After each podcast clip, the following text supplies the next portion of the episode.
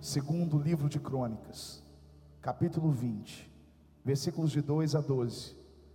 Diz assim a palavra de Deus: Então informaram a Josafá: Um exército enorme vem contra ti de Edom, do outro lado do Mar Morto. Já está em Azazon Tamar, isso é, em Gedi. Alarmado, com medo, Josafá decidiu consultar o Senhor e proclamou um jejum em todo o reino de Judá. Reuniu-se, pois, o povo vindo de todas as cidades de Judá para buscar a ajuda do Senhor. Josafá levantou-se no meio da assembleia de Judá e de Jerusalém, no templo do Senhor, na frente do pátio novo, e orou. Presta atenção na oração desse homem. Ele orou dizendo: Senhor, Deus dos nossos antepassados, não és tu, Deus que estás no céu, tu dominas sobre todos os reinos do mundo, força e poder estão em tuas mãos, e ninguém pode opor-se a ti. Não és tu o nosso Deus, que expulsaste os habitantes desta terra perante Israel, o teu povo, adeste para sempre aos descendentes do teu amigo Abraão, eles a têm habitado e nela construíram um santuário em honra ao teu nome, dizendo: se alguma desgraça nos atingir, seja o castigo da espada, seja a peste, seja a fome, nós nos colocaremos em tua presença, diante deste tempo, pois ele leva o teu nome, e clamaremos a ti em nossa angústia, e tu nos ouvirás e nos salvarás. Mas agora, aí estão os Amonitas, os Moabitas, e os habitantes dos montes de Seir, cujos territórios não permitiste que Israel invadisse quando vinha do Egito. Por isso os israelitas se desviaram deles e não os destruíram. Vê agora como estão nos retribuindo, ao virem expulsar-nos da terra que nos deste por herança. Ó oh, nosso Deus, não irás tu julgá-los? Pois não temos força para enfrentar esse exército imenso que vem nos atacar não sabemos o que fazer, mas os nossos olhos se voltam para ti. Amém. Josafá foi um dos poucos reis de Judá. Só para você entender, Israel foi dividido em dois reinos. A partir do pecado de Salomão, o reino de Israel foi dividido em duas partes: o reino do norte e o reino do sul.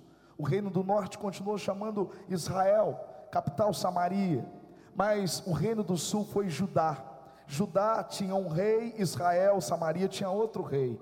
Eram dois reis. Por isso que às vezes você lê Primeira Reis, Segunda Reis, você lê Crônicas e você vê que ao mesmo tempo está falando de dois reis separadamente. O rei de Judá, esse homem chamado Josafá, era um homem bom, era um homem que seguia o Senhor, um homem que se importava com aquilo que Deus se preocupava, ele sempre queria ouvir a voz de Deus. É claro que ele errou, fez alianças que ele não podia fazer, ele fez alianças com homens que não temiam a Deus, como Acabe, que era o rei de Israel.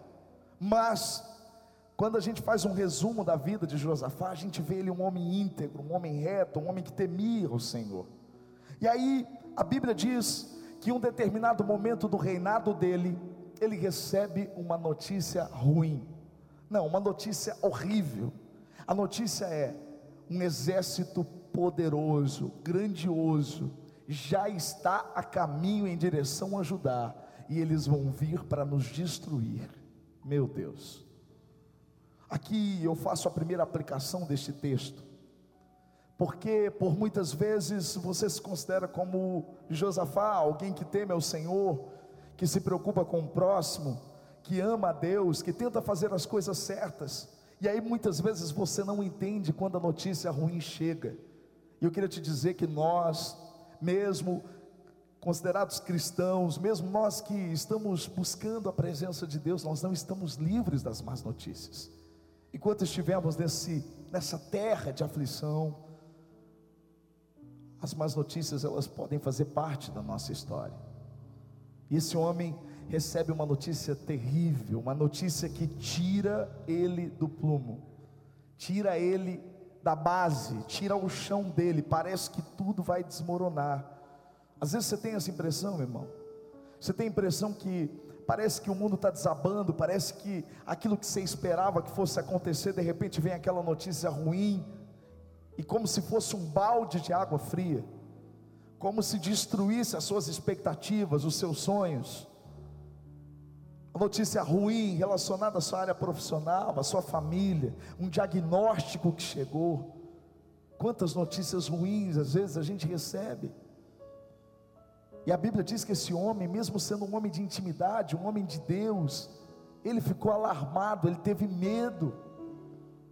Nós não estamos livres do medo, por muitas vezes, por viver num, mundo de muita insegurança, de muita aflição, se o seu coração não estiver muito bem fechado em Deus, o medo ele vai entrar. Medo de você não ser, medo de não ter, medo de não acontecer medo de destruição, medo, medo. Quantas pessoas são aprisionadas pelo medo, apesar de nós termos cantado a música aqui agora há pouco.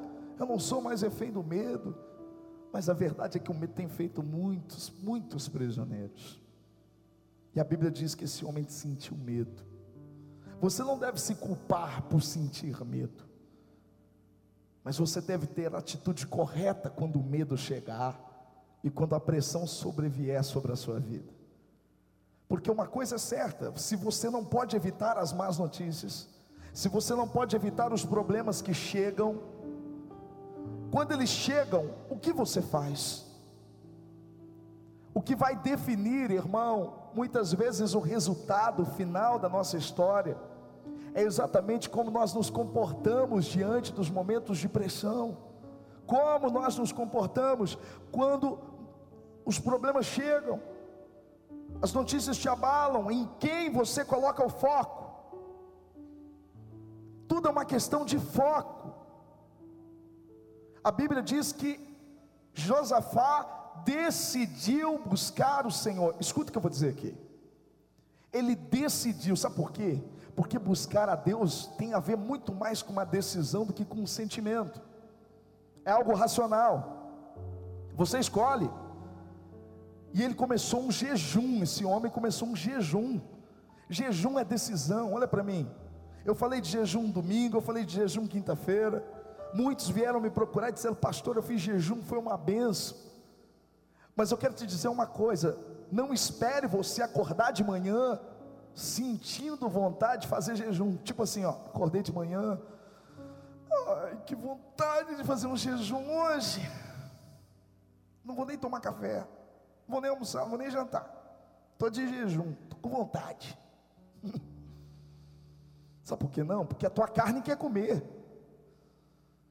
Tua carne busca a cura da ansiedade no chocolate, no doce, na comida, na massa.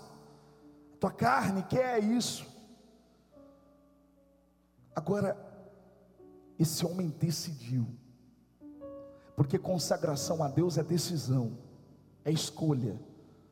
Eu decido, eu decido em quem eu vou colocar o meu foco. Isso não quer dizer que você é super-herói. Olha como ele termina a oração dele. Ele termina a oração dizendo assim: Olha, nós não sabemos o que fazer. Tem alguém aqui hoje que não sabe o que fazer? Tem alguém aqui hoje que está diante de uma situação e veio buscar o Senhor, dizendo: Deus, eu não sei o que fazer, vírgula, diz o texto. A oração dele continua dizendo: Mas os nossos olhos voltam para ti. Essa é a diferença. Problema todo mundo tem, mas nem todos, enquanto estão enfrentando os problemas, têm a sabedoria de tirar os olhos e colocar os olhos em Deus e mudar o foco. Você tem três escolhas de foco durante um problema. Você tem a escolha de colocar o foco no seu próprio problema. Imagine você, Josafá, colocando o foco no exército. A oração dele seria totalmente diferente. Ele teria olhado, oh Senhor, esse exército é muito poderoso, Senhor. Eles têm mais armas do que a gente, Senhor. Eles são mais poderosos do que a gente. É muito mais homem, Senhor, Senhor. Porque é exatamente isso que a gente faz. Deixa eu dizer uma coisa para você: quanto mais você fala do seu problema, mais ele cresce. mais ele cresce, sabe por quê? Porque aquilo que merece o teu foco te domina. Onde você coloca o seu foco é o que vai gerenciar a sua vida. Então você para de focar no problema. Para de ficar falando do problema. Você pode focar em você também. Só que aí quando você foca em você, você vai ver que você é fraco. E aí você entra numa vitimização. Às vezes eu recebo mensagens de pessoas dizendo assim: ai, pastor, por que, que isso aconteceu comigo, pastor? Por que, que Deus permitiu que isso aconteceu comigo? A pergunta não é por quê, é para quê? Falta-nos maturidade quando a gente olha para Deus e a gente diz assim: por que eu, Deus? Por que eu? Você não vê Josafá dizendo: por que eu? Por que, Senhor? Por que? Para de perguntar por quê, diga assim: Deus, para quê? O Senhor quer me usar? O Senhor quer usar esse problema? O Senhor quer usar essa dificuldade para que o seu nome seja glorificado? Então pode usar. Problema, você escolheu uma pessoa errada, porque o meu foco não está em você, o meu foco não está em mim, o meu foco está no Senhor.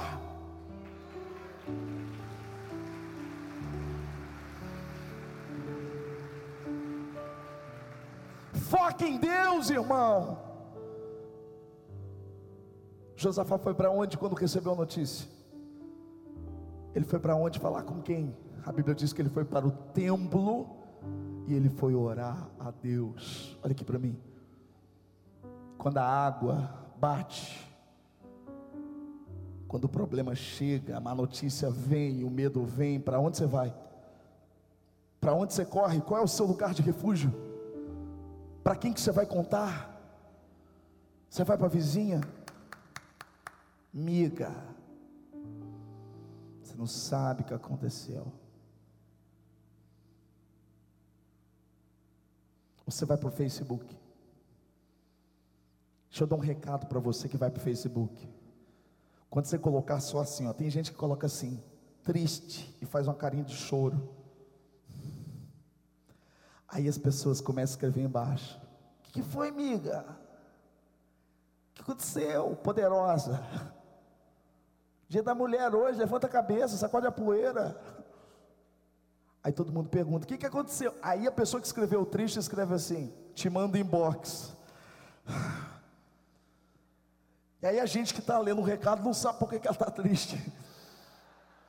Deixa eu dizer uma coisa para você: quando você for colocar que está triste no Facebook, coloca o motivo. Triste porque o meu pai brigou com a minha mãe e a minha mãe não fez comida e eu estou sem almoçar. Pronto. Irmão do céu, Deixa eu dizer uma coisa: se você ficou triste essa semana, se passou por uma dificuldade, você recebeu uma notícia, seja ela qual for, se você se encontra como Josafá, cheio de medo no seu coração, eu tenho uma boa notícia para te dar: você escolheu o melhor lugar onde você está, você está na presença de Deus, você está nos pés do Salvador, e é aqui que Ele ouve o teu clamor, é aqui que Ele muda a sua sentença, é aqui que Ele muda a sua história, é aqui, é na presença dEle corra para o lugar certo, fale com a pessoa certa, para de falar com gente que não vai resolver o seu problema. Fala com quem resolve. Para de falar com o espantalho e fala com o dono da horta. Eita glória. Oh Jesus. Foco, irmão. Foco. Quando esse homem vai para o templo, ele foca na oração dele. Ah, aqui, a gente precisa focar nossa oração. Esse é o tema de hoje, ó, foco na oração. Sabe por quê, irmão? A nossa oração está muito xoxa, está muito meia boca. A gente tem que focar, irmão. Focar na oração quando você lê. Por que, que você acha que a Bíblia registrou? Não podia dizer assim, ó, Josafá orou ao Senhor só, não precisava escrever, mas a oração dele foi transcrita, porque tem algo a nos ensinar, tem algo a nos mostrar. Quando a oração de alguém está escrita na Bíblia, é para você olhar e dizer assim: olha, eu posso aprender alguma coisa com essa oração. A oração de Josafá era uma oração extremamente focada. Primeira coisa, a oração dele era focada em quem Deus é. Às vezes a gente começa a nossa oração totalmente de ponta cabeça. A gente começa enaltecendo o problema sem enaltecer Deus. Senhor, eu vou orar, mas é muito difícil mesmo. Eu não sei nem se o Senhor vai conseguir resolver. Como é que ele começa a oração dizendo: O Senhor, Tu és o Deus que está nos céus. Quando ele diz Tu és o Deus que está nos céus, ele está dizendo: Tu és o único Deus. Ele está ele tá focando na identidade. Foi isso que Jesus ensinou aos seus discípulos. Quando os discípulos chegaram para ele, disseram assim: Ensina-nos a orar. O que, que ele fala? Quando vocês forem orar, digam: Pai nosso que estás nos céus, santificado seja o teu nome. Ele começa referindo a identidade de Deus. Ei, você tem que saber para quem que você está pedindo. Você tem que saber quem é esse Deus que está nos céus. E Jesus diz: Ele é seu Pai, mas Ele também é santo. Ei, não confunda intimidade com falta de reverência. Intimidade é você chamar Ele de papai, porque Ele te dá o direito, Ele é o Abba. Agora, falta de reverência é quando você fala com Ele sem considerar que Ele é santo e sem considerar que Ele é o Deus que criou os céus e a terra. Agora, quando você vai falar com ele, você tem que saber com quem você está falando. Você não está falando com qualquer um, você está falando com aquele que sonda e conhece as suas palavras antes mesmo delas saírem da sua boca. Foca na identidade de Deus. Qual é a identidade de Deus? Ele é Deus, Ele é Criador de tudo, Ele é o El o Deus Altíssimo, acima de todos os deuses. É quando você ora e diz: O Senhor é o Deus ilimitado. Eu sou limitado, você é limitado. Tem um ponto que a gente vai, outro ponto a gente não vai mais, mas ele é ilimitado. Ele é o que? Ele é o que mais? Ele é imutável. Quer dizer, as pessoas mudam. As pessoas fazem trato com você e elas não cumprem, mas Deus não. Deus, o que ele fala, ele cumpre, porque ele não muda. Ele não é homem para que minta e nem filho do homem para que se arrependa. Tudo que ele fala, ele faz. Ele é onipotente, tem todo o poder. Ele é onisciente, tem toda a ciência. Ele conhece o ontem, ele conhece o hoje, ele conhece o amanhã. Ele é onipresente, Ele está aqui agora, mas Ele está em todos os lugares ao mesmo tempo. Ele é soberano, Ele fala e acontece. A última palavra dele é a palavra que importa. Com quem que você está falando? Sabe quando eu digo que a gente tem uma oração xoxa? É quando a gente nem acredita com quem a gente está falando. A gente fala como se ele não tivesse aqui. A gente se perde tanto na nossa própria oração que a gente esquece que Ele está aqui, Ele é onipresente, Ele está aqui, Ele está me ouvindo, Ele está aqui nesse lugar.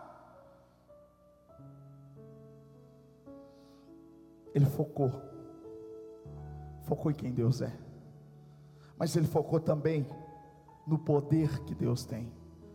Você precisa focar na identidade de Deus, mas também focar no poder dEle porque você entende que Ele é capaz de fazer. Olha, olha que Josafá diz: Tu dominas sobre todos os reinos do mundo. Que coisa fantástica. Talvez você não precise dizer que Ele domina sobre todos os reinos do mundo, mas se você entender que Ele domina sobre o lugar onde você trabalha, que apesar de você ter um, ter um, ter um patrão, quem dá a ordem, quem comanda a empresa onde você trabalha é o próprio Deus, por mais que o seu patrão não admita isso, por mais que o seu patrão pode ser até um ateu, mas Deus domina sobre todas as coisas. Deus domina sobre todas as coisas, sobre tudo, sobre tudo. Ele domina sobre as cidades, ele domina sobre os reinos. Ele tem um domínio, e quando você entende isso, você fala com alguém que comanda, alguém que tem o controle. E ele fala com, com Deus dessa forma, dizendo assim: Olha, força e poder estão nas tuas mãos. Você tem ciência disso? A sua oração é focada entendendo que Ele tem o poder nas mãos para mudar, mudar a pessoa. Ele tem poder para mudar o seu marido, ele tem poder para mudar a sua esposa, ele tem poder para mudar os seus filhos, ele tem poder para mudar o coração mais duro que tiver.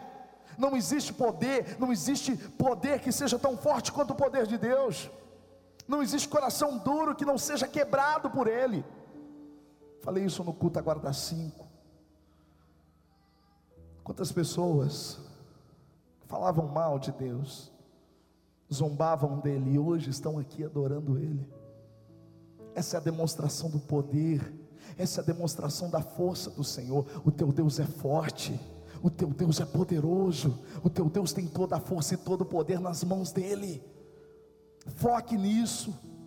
E ele diz assim: ninguém pode se opor a ti. Ele sabia que era o poder de Deus que ninguém pode opor ninguém tem oposição, é aquilo que a gente cantou. agindo Deus, quem poderá impedir? Quem? Quando ele dá uma palavra, a palavra ela tem que ser cumprida. Entende como a gente precisa mudar as nossas orações? E quando você começa a sua oração, escute o que eu vou dizer. Quando você começa a sua oração enaltecendo a identidade de Deus e o poder dele, ah, meu irmão, você vai terminar a oração de forma diferente como você começou. É impossível você terminar a oração da mesma forma. Porque o teu problema, quando você começa a orar, parece tão grande, mas quando você começa a engrandecer a Deus, você percebe que Deus é tão grandão, que Deus é tão poderosão, que Ele é tão maior do que o seu problema, e o seu problema parece tão pequenininho diante de um Deus tão grande. Esse é o segredo. Parar de enaltecer o seu problema, de engrandecer o seu problema, engrandecer aquele que é digno de glória. É dar glórias a Deus. É agradecer a Ele, é elevar o nome dEle é usar a tua palavra para falar dele, para falar da grandeza dele. Então foque no poder dele, foque na identidade dele, foque no que ele já fez. Josafá disse: Olha, essa terra que o Senhor expulsou os inimigos daqui, quando o Senhor nos trouxe para cá, Ele está lembrando do que Deus tinha feito e mais, Ele está dizendo das coisas que eram impossíveis para eles fazerem é quando você começa a lembrar, em oração, a gente tem falado isso nos últimos dias. Como é importante você lembrar do que Deus fez, mas não apenas lembrar, mas pronunciar isso em oração. Deus, quando eu não tinha dinheiro nem para comprar aquela, aquela, aquela, aquele refrigerante, aquele guaranazinho, Senhor, queria tanto tomar uma Coca-Cola, era tão difícil, o Senhor me ajudou. Cada um tem um exemplo, pode ser bobo para alguns, mas você sabe qual é a tua experiência com Deus. Você sabe o momento em que Deus foi decisivo, que Ele te ajudou. E são esses os momentos que você precisa trazer e orar e dizer: Deus, o Senhor fez isso, o Senhor fez aquilo. Lembra, Senhor, quando eu não podia, o Senhor foi lá e fez. É focar a sua oração no que Ele já fez por você. Fica muito mais fácil você entender a respeito do futuro quando você olha para o passado e vê a fidelidade de Deus. Então esse homem focou em quem Deus é, focou em, no poder que ele tem, focou no que ele já fez. Quarto, a oração de Josafá foi focada no que Deus prometeu. Ele fala: nessa terra que o Senhor nos deu como herança, essa terra que o Senhor nos deu, que o Senhor deu para o seu amigo Abraão, Ele está dizendo: Ó, foi o Senhor que prometeu, agora vem esse povo aí para nos tirar daqui, para nos exterminar. Você precisa lembrar a Deus das promessas que Ele fez para você, das promessas bíblicas, de lembrar do que Ele já falou, de lembrar, isso é tão importante, irmãos, porque quantas pressões vêm de todos os lados. Eu me lembro quando a gente chegou aqui, nessa igreja, aqui nesse lugar, estou dizendo, dezembro de 2018 um ano e pouquinho. E a gente teve muitas oposições, coisas, enfim. E a Viviane dizia assim para mim, amor, lembra que não foi a gente que escolheu o lugar, foi Deus que nos trouxe para cá. A gente nunca teria olhado para esse lugar. falei, é verdade. Como é bom lembrar. Como é bom lembrar das promessas, do que ele já fez e do que ele prometeu. Porque isso te dá segurança para continuar. Fique firme. Lembre Ele. Porque quando você casou, era, era promessa do Senhor. Quando você recebeu esse emprego, era promessa do Senhor. Lembra Ele. Não como alguém que coloca Deus na parede, porque você não tem esse direito. Você não tem o direito de pressionar Ele. Mas você pode mostrar sua fé, dizendo: Eu me lembro das tuas promessas, como Caleb fez.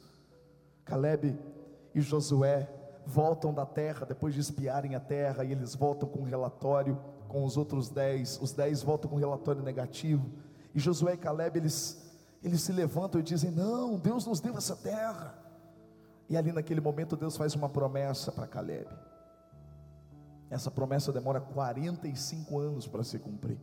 40 anos eles ficaram no deserto, até que toda aquela geração morresse. Cinco anos eles entraram na terra. Então Caleb já tinha 85 anos. E ele chega e diz para Josué: Eu estou como nos dias que eu recebi aquela promessa. E ele lembrou Josué, e ele recebeu o Monte Hebron como herança. E tinham tantos inimigos para ele expulsar, e ele expulsou todos eles de lá. E ele tomou posse daquela promessa que Deus tinha feito para ele. Lembra daquilo que Deus te prometeu. Foque isso na sua oração. Quinta e última coisa, a sua oração ela deve ser focada na justiça de Deus. Esse homem diz assim: olha, esse povo que está vindo aqui nos destruir, é aquele povo que nós poupamos a vida deles, que o Senhor disse para não destruir eles, e olha como eles estão tratando. Faz justiça, Senhor.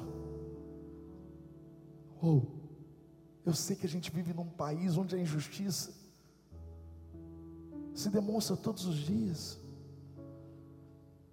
É difícil a gente lidar com a injustiça humana. O problema é quando você compara Deus com os homens. O homem pode ser injusto, mas Deus não é.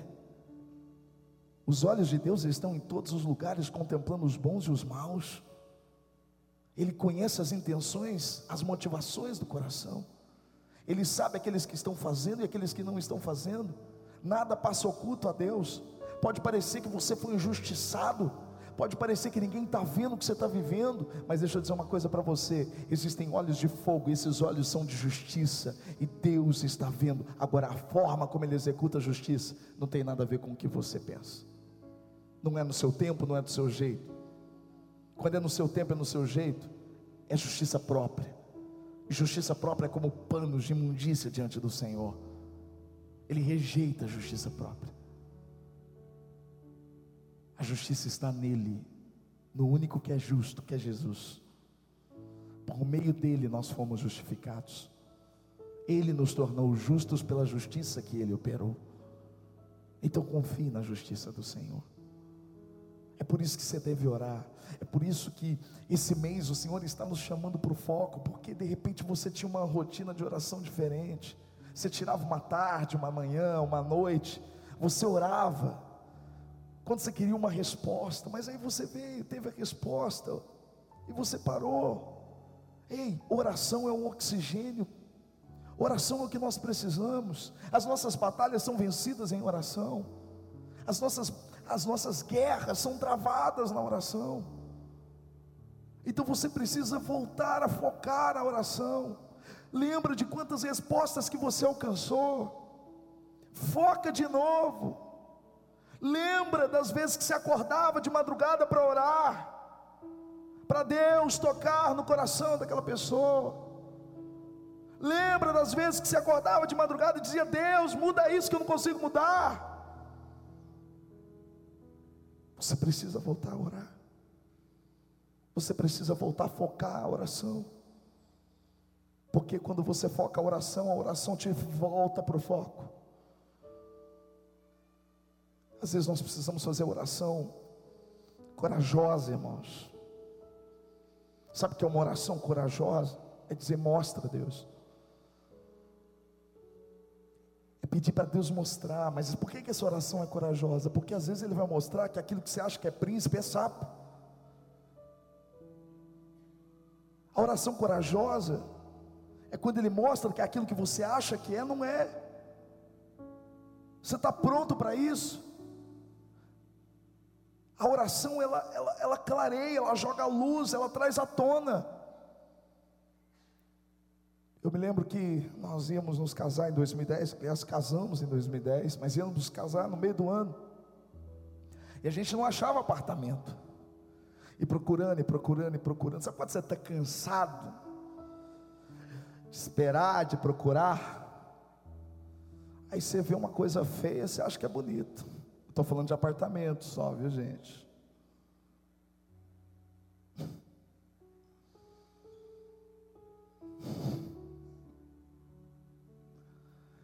eu entrei num apartamento,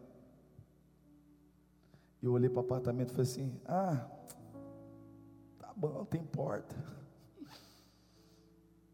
É igual aquelas mocinhas que chegam assim, ah, pastor, estou namorando, ele é tão bonzinho, pastor, ele abre a porta do carro para mim, ele paga lanche para mim, ele é um amor, pastor, só falta Jesus na vida dele, só isso.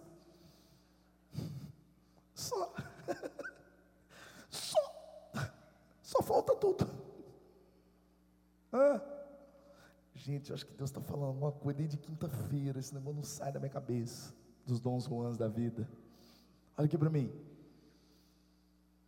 Eu olhei para o apartamento e falei: Vamos nesse apartamento? A Viviane, vamos. Aí eu orei e falei: Deus, se não for, mostra, Deus. Aí eu peguei e falei para a corretora: falei, Acho que a gente vai ficar a mulher da imobiliária. Aí a dona da casa falou assim: Olha, vocês vão amar o apartamento. Assim, eu estou vendendo mesmo porque tem um rapaz aqui no segundo andar, aqui embaixo, que ele fuma um cigarro do capeta. Eu falei: Maconha? Ela é. E ele fica tocando bateria o dia inteiro. É um som. Sabe quando você fala assim? Eu não acredito que ela está falando isso para mim. Eu falei, como? É, não, mas ó, o apartamento é bom, é só, ó, quem sabe ele muda. Eu falei, então vou pensar, tá? Vou pensar, desci, a mulher da imobiliária estava desconsolada. Ela, eu falei, o que, que foi? Ela falou assim, essa mulher não vai vender nunca esse apartamento. Eu falei, graças a Deus. Graças a Deus que ela contou. Um amigo meu veio comprar um carro. Aí foi na loja. Chegou lá com a família, mulher, filhos, papagaio, tudo aí. Entraram no carro, deram uma volta, voltaram todo felizes. Aí a filha, papai, esse carro, papai, esse carro. Aí ele olha para a vendedora e diz assim: Eu vou levar o carro. Ela disse: Não. Ele falou: Não, eu vou levar o carro. Ela disse: Não. Por que não? Ela falou assim: Ai, eu posso perder o emprego por isso.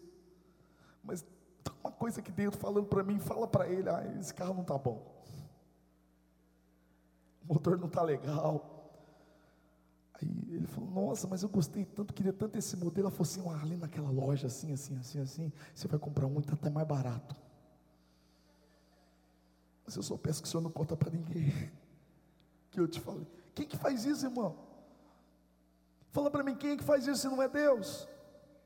Deus revela o oculto através da oração. Ele mostra, ele traz as claras, ele mostra as intenções.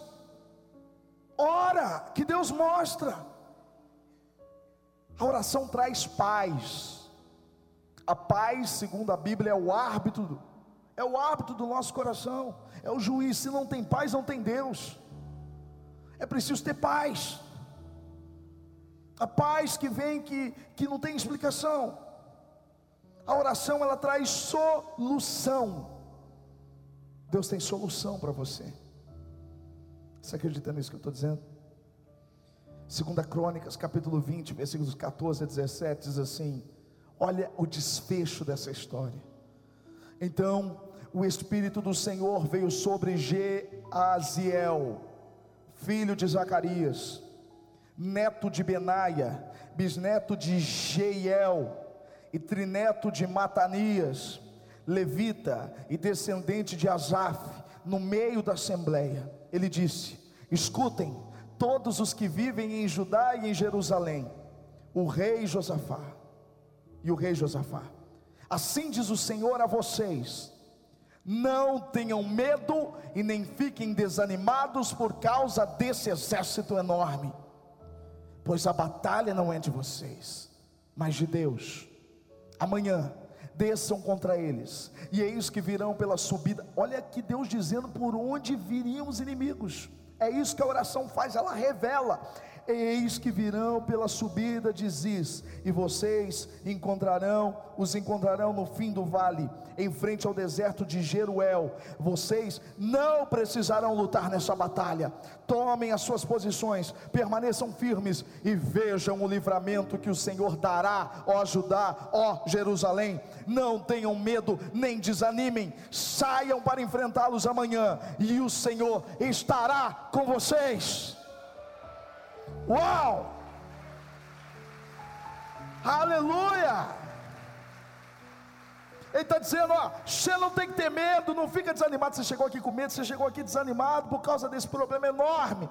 Ah, assim diz o Senhor: a batalha não é sua, a batalha é de Deus. Então tome posição, para de ficar nesse nesse mimimi, mimimi, mimimi, e se posiciona como uma mulher de fé, como um homem de fé, e fala do problema com Deus. Se posiciona e você vai ver o livramento que o Senhor dará a você. Não tenha medo, não desanime, pois o Senhor estará com vocês. Uau! Por isso que eu termino esse terceiro culto assim, ó. Sabe por quê? Porque essa palavra é muito viva. E eu sei que Deus está falando com muita gente aqui hoje. Ele está falando comigo. Acredite, essa mensagem vem para mim. Ele está com você. Tem luta que você não vai precisar lutar, Ele vai lutar por você. Quando você admite dizer, Deus, eu não posso, mas os meus olhos estão voltados para ti. Ah, então pode deixar que eu vou cuidar disso. Não deixa para amanhã, não. Fecha os olhos agora, fala com Ele agora. Exalta a identidade dEle, diga quem Ele é.